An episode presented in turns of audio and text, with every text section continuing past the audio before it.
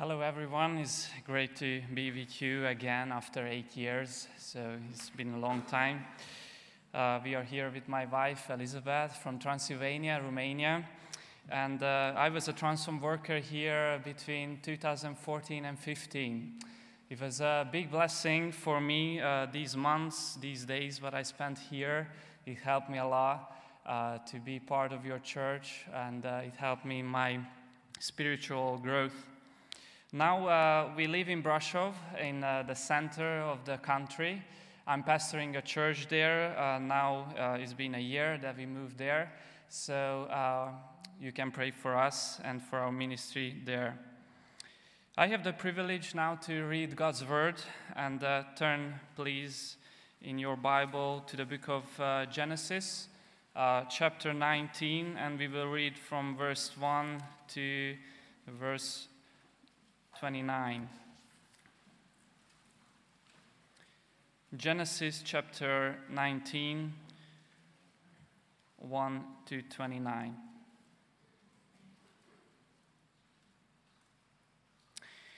The two angels arrived to Sodom in the evening, and Lot was sitting in the gateway of the city.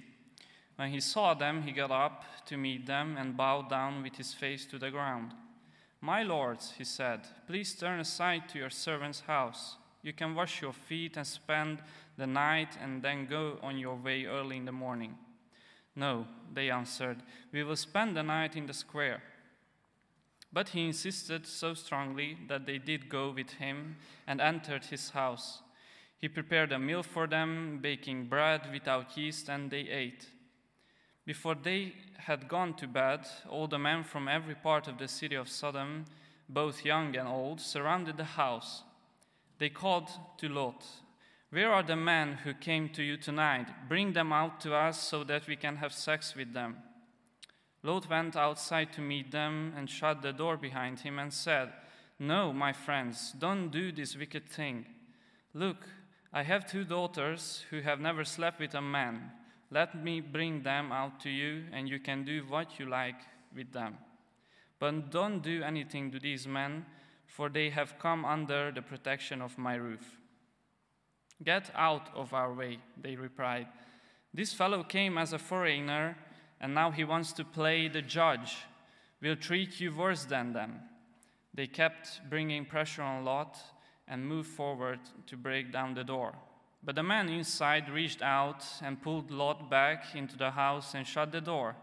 Then they struck the men who were at the door for, of the house, young and old, with blindness, so that they could not find the door. The two men said to Lot, Do you, do you have anyone else here, sons in law, sons or daughters, or anyone else in the city who belongs to you? Get them out of here, because we are going to destroy this place. The outcry to the Lord against its people is so great that he has sent us to destroy it. So, Lot went out and spoke to his sons in law who were pledged to marry his daughters. He said, Hurry and get out of this place, because the Lord is about to destroy the city. But his sons in law thought he was joking. With the coming of dawn, the angel urged Lot, saying, Hurry, take your wife and your two daughters who are here, or you will be swept away. The city is punished. When he hesitated, the man grabs his hand and hands of his wife and, his, and of his two daughters and led them safely out of the city, for the Lord was merciful to them. As soon as they had brought them out, one of them said, Flee for your lives. Don't look back and don't stop anywhere in the plain. Flee to the mountains, or you will be swept away. But Lot said to them, No, my lords, please. You, your servant has found favor in your eyes, and you have shown great kindness to me in sparing my life. But I can't flee to the mountains. This disaster will overtake me, and I die. Look, here is a town near enough to run to and it is small. Let me flee to it. It is very small, isn't it? Then my life will be spared. He said to him, Very well, I will grant this request too. I will not overthrow the town you speak of, but flee there quickly, because I cannot do anything until you reach it.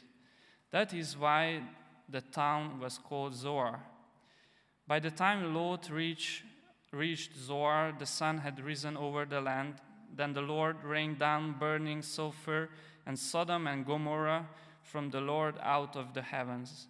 Thus he overthrew these cities and the entire plain destroying all these living in all those living in the city, and also the vegetation in the land.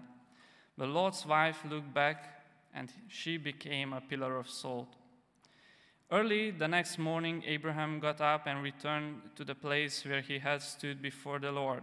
He looked down towards Sodom and Gomorrah, towards all the land of the plain, and he saw dense smoke rising from the land like smoke from a furnace.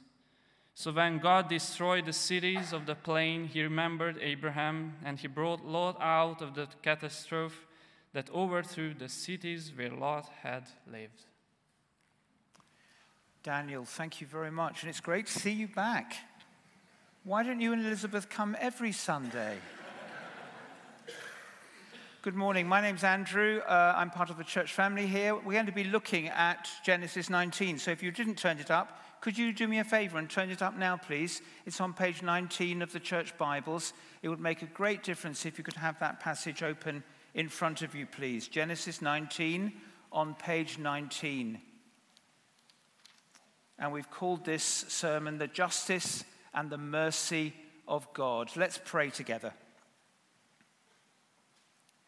Father, we thank you that we have your word in our hands.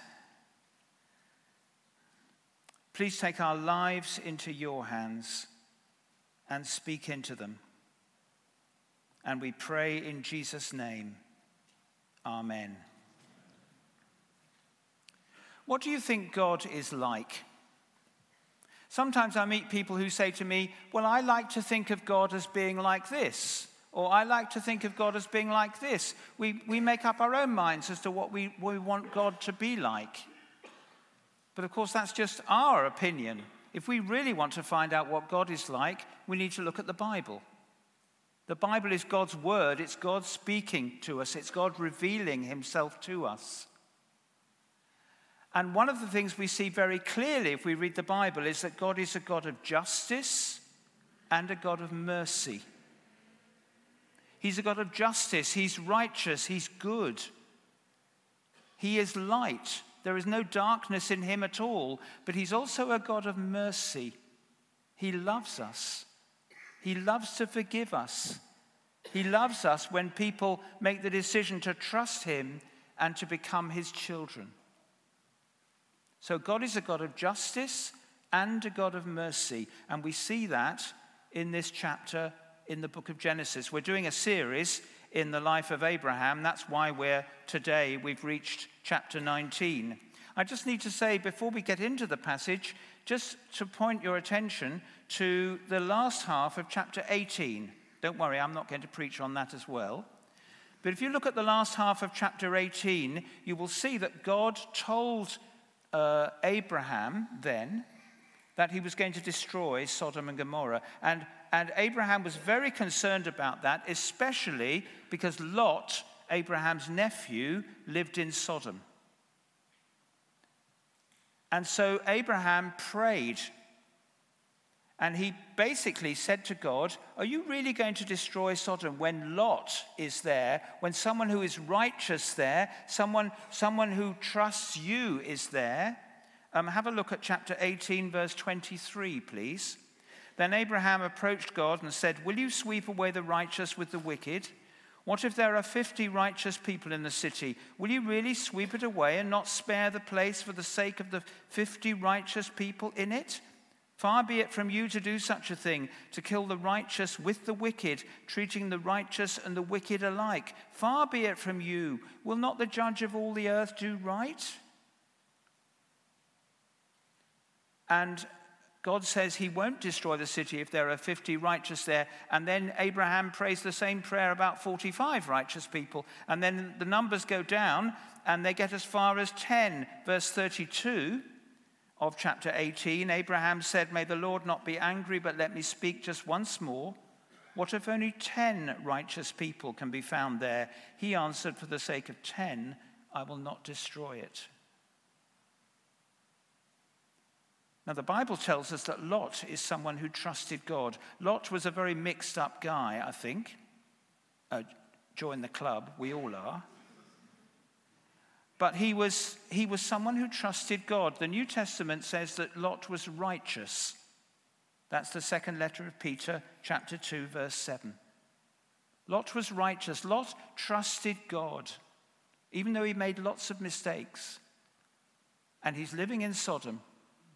And that's why Abraham has been praying.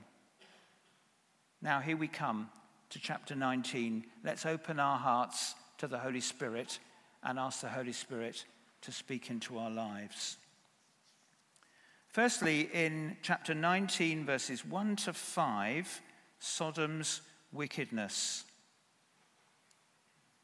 Just have a look. I mean, we've already heard it read to us by Daniel. I won't read it all again. But the two angels arrive in verse 1. I don't think, so, I don't think, Lot, I don't think they look like angels. I think they look like ordinary, ordinary men. But they're two angels sent from God to Sodom. They arrive, Lot welcomes them and offers them hospitality. And um, verse 4 before they had gone to bed, oh, I, I should have read verse 3, sorry. Uh, halfway through verse 3, Lot prepared a meal for these two angels, for these two men, baking bread without yeast, and they ate. Before they had gone to bed, all the men from every part of the city of Sodom, both young and old, surrounded the house. They called to Lot, Where are the men who came to you tonight? Bring them out to us so that we can have sex with them. Now, this is quite a shocking passage, isn't it? For a number of reasons. This looks as though it's going to be homosexual gang rape. This is Sodom's wickedness. But I just need to say something about that so we don't misunderstand it. If you read what the Bible says about homosexuality, it's very clear being same sex attracted is not sinful. Being same sex attracted is not sinful. But putting that into practice, into sexual activity, is.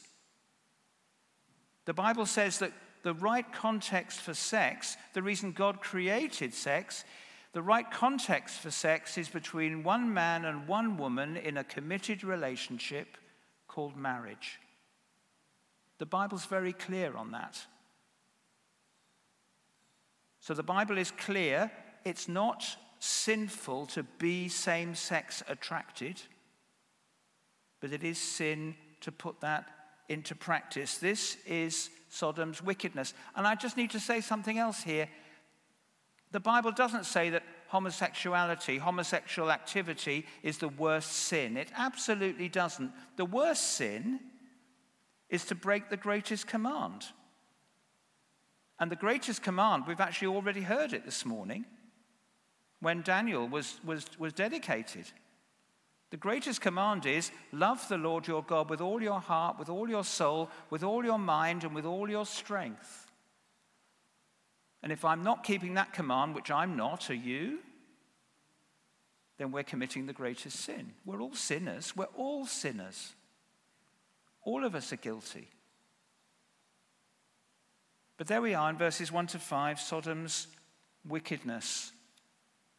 And at the end of the passage, we're going to see God destroying Sodom. But now look at the second section.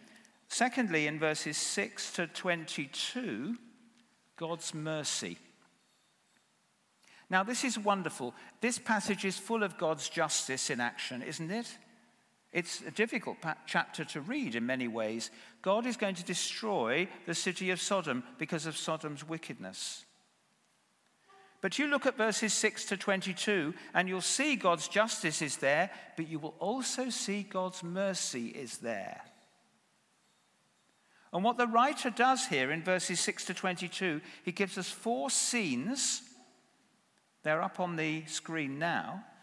Four scenes where we see not only the justice of God, but also the mercy of God, because God loves to be merciful.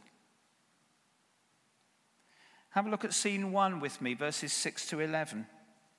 Verse 6 Lot went outside to meet all the men of Sodom and shut the door behind him and said, No, my friends, don't do this wicked thing. Look, I have two daughters who have never slept with a man. Let me bring them out to you, and you can do what you like with them. This is appalling, isn't it, what he's doing here? Extraordinary. Lot is a very mixed up man. This is terrible what he's doing. I bring my daughters out. Help yourselves.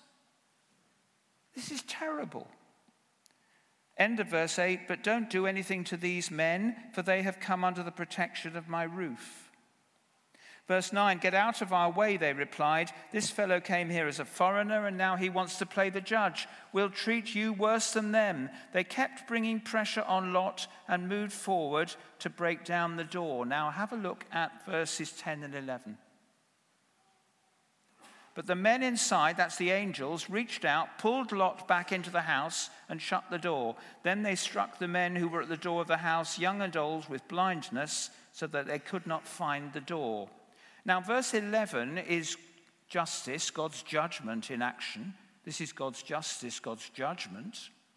I just need to say something about the blindness thing there. The, the Hebrew word, I don't know any Hebrew apart from shalom, amen, and hallelujah, but I've read the books. And the word for blindness here is not talking about permanent blindness, it's talking about just being blinded like bit by a bright light. So suddenly the, the angels strike these guys with that sort of blindness so they can't find the door to break in and get to the two angels. There's God's justice is there, right? But look at verse 10. Look how gracious and kind God is. Look how look what the angels do. The men inside reach out, pull Lot back into the house and shut the door. They rescue Lot. Even though, even though he's clearly a very mixed up guy, but he trusts God. There's justice and mercy there. Do you see the mercy of God there in verse 10? Look at scene 2 with me. That's verses 12 to 14. The two men said to Lot, Do you have anyone else here, sons in law, sons or daughters, or anyone else in the city who belongs to you? Get them out of here because we're going to destroy this place. The outcry to the Lord against its people is so great that he has sent us to destroy it. Look at verse 13, and you'll see the justice of God. Twice it says there, we're going to destroy the city. But look at God's grace in verse 12. The angels say to Lot, Have you got anyone else who trusts God? Anyone else that belongs to you? Get them out of the city. You need to leave the city because we're going to destroy the city. This is God's mercy. Can you see it's God's mercy? God is not saying, I don't care about Lot. He's saying, I, I care. Get out with your people. And in verse 14, Lot goes out, speaks to his sons in law or his prospective sons in law, says to them, Hurry and get out of this place because the Lord is about to destroy the city. But his sons in law thought he was joking. God's not going to do that. God's not going to destroy the city. God's not going to judge. God is not a God of justice. That was scene two. Do you see just God's justice and God's mercy? I think it's wonderful that it's there. Look at scene three, that's verses 15 and 16. With the coming of dawn, the angels urged Lot, saying, Hurry, take your wife and your two daughters who are here, or you will be swept away when the city is punished. When he hesitated, I, I mean, I, what's up with Lot? Why is he hesitating? Really strange. When he hesitated, but look what, he, what, what, what the, the angels do when he hesitates. When he hesitated, the men grasped his hand, the hands of his wife and of his two daughters, and led them safely out of the city. Now look at the end of verse 16, please. For the Lord was merciful to them. You see, God's mercy is there. I mean, the angels could have said, when Lot hesitated to leave the city, could have just said, Stuff you. But they don't. They grab their hands Lot's hand, Lot's wife's hands, Lot's daughter's hands, and they get them out of the city. They pull them out of the city. That's God's mercy. God's justice is there. The city will be punished, end of verse 15, but God's mercy is there too. Do you see it? God is always a God of justice and a God of mercy. Have a look at scene four, that's verses 17 to 22. Verse 17 As soon as they had brought them out, one of them said, Flee for your lives, don't look back, don't stop anywhere in the plain, flee to the mountains, or you'll be swept away. That's justice and mercy there. But Lot said to them, No, my lords, please, your servant has found favor. I'm not going to read all of this Uh, verses 18 and 19 and 20. But he basically says, No, I'm not going to go to the mountains where you say I should go. I want to go to that town there called, little town there called Zoar.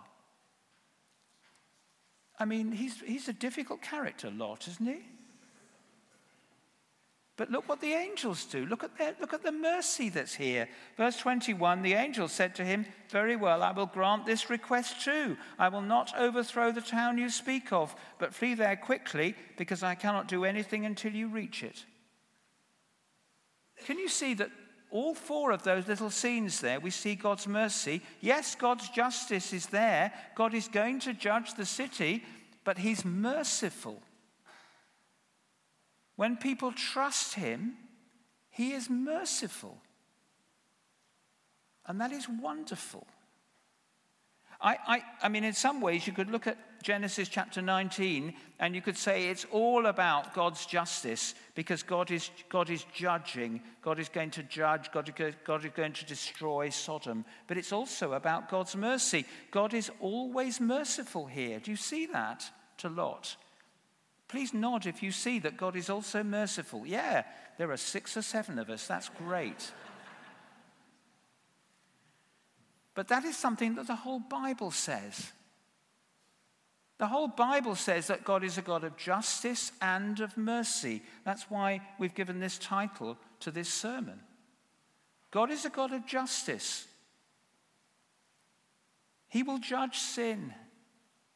He is righteous. He's a God of justice, but He's also a God of mercy. We see that very clearly in Genesis 19, but if you want to see it at its clearest, come with me to the cross of Jesus. Watch Jesus dying on the cross. When Jesus is dying on the cross, we see the justice of God. Sin is being punished. Our sin is being punished. But when Jesus is dying on the cross, we also see the mercy of God, don't we? Because Jesus takes the punishment instead of us. This is fantastic good news. This is the mercy of God. This is Jesus coming into the world to be the Savior of the world, to die on the cross for all our sins. So at the cross, we see the justice and the mercy of God. And that is wonderful. You may, if you believe this, if you believe that's what happened at the cross, if you believe that at the cross we see God's justice because sin was being punished. And if you believe that at the cross we see God's mercy because Jesus was taking the punishment instead of us, if you believe that, then lift your heart now to God and worship Him in your heart. Just say, Thank you, Father. Thank you for your mercy. Thank you for what Jesus did on the cross. Let's fill this place with worship because of the mercy of God. I think it's great that Bartek and Eva brought Daniel to be dedicated this morning. I think it's wonderful. I think some family are here as well, and maybe some friends as well. It's great that that happened. One of the things that Bartek and Eva are praying for Daniel is that one day he will understand that at the cross, Jesus was paying the price for our sins.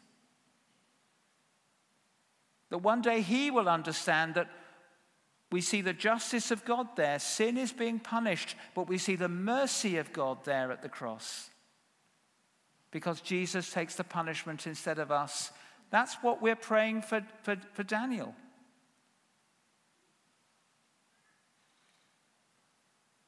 This is great good news. This is the mercy of God. And we see that in Genesis 19, all the way from verse 6 to verse 22. But we must look at the end of the passage as well. We've looked at Sodom's wickedness, we've seen God's mercy. And now, thirdly, in verses 23 to 29, Sodom's destruction. Verse 24 Then the Lord rained down burning sulfur on Sodom and Gomorrah from the Lord out of the heavens. Thus he overthrew those cities and the entire plain, destroying all those living in the cities and also the vegetation in the land. But Lot's wife looked back and she became a pillar of salt. And then, for the first time in this chapter, we meet Abraham. Abraham, who'd prayed in the second half of chapter 18, who'd prayed and said to God, If there are righteous people in the city, are you going to destroy it? Verse 27 Early the next morning, Abraham got up and returned to the place where he had stood before the Lord. He looked down towards Sodom and Gomorrah, towards all the land of the plain, and he saw dense smoke rising from the land like smoke from a furnace. Oh, this is terrible destruction, and it's not easy to read, is it? Verse 29 is like the summary for the whole passage. So when God destroyed the cities of the plain, he remembered Abraham and he brought Lot out of the catastrophe that overthrew the cities where Lot had lived. Do you see that there is justice and mercy there? Justice, it says here at the end of verse 29, there was a catastrophe. God overthrew the cities. That's God's justice. Justice is real. God's justice is real. God's judgment is real. There is going to be a judgment day. But do you see that God's mercy is mentioned in verse 29 as well? God remembered Abraham and his prayer in the second half of chapter 18, and he brought Lot out of the city. God's mercy. So there is destruction there, Sodom's destruction. But look at God's mercy. I want to come back to that as we finish. I want to come back to the cross because we've seen God's justice and God's mercy in Genesis chapter 19, but we see it most clearly at the cross. Because at the cross, Jesus takes our punishment for our sin so that we can be forgiven. This is wonderful news. God's mercy is offered to everybody. But some people, like the sons in law in this passage, they don't want it. They say, No, thank you, I'm not interested. Or they think you must be joking. But this is an offer of mercy held out to everybody. Jesus died so that we could be forgiven. Jesus died so that we could be God's friends now and forever. The offer of mercy is there.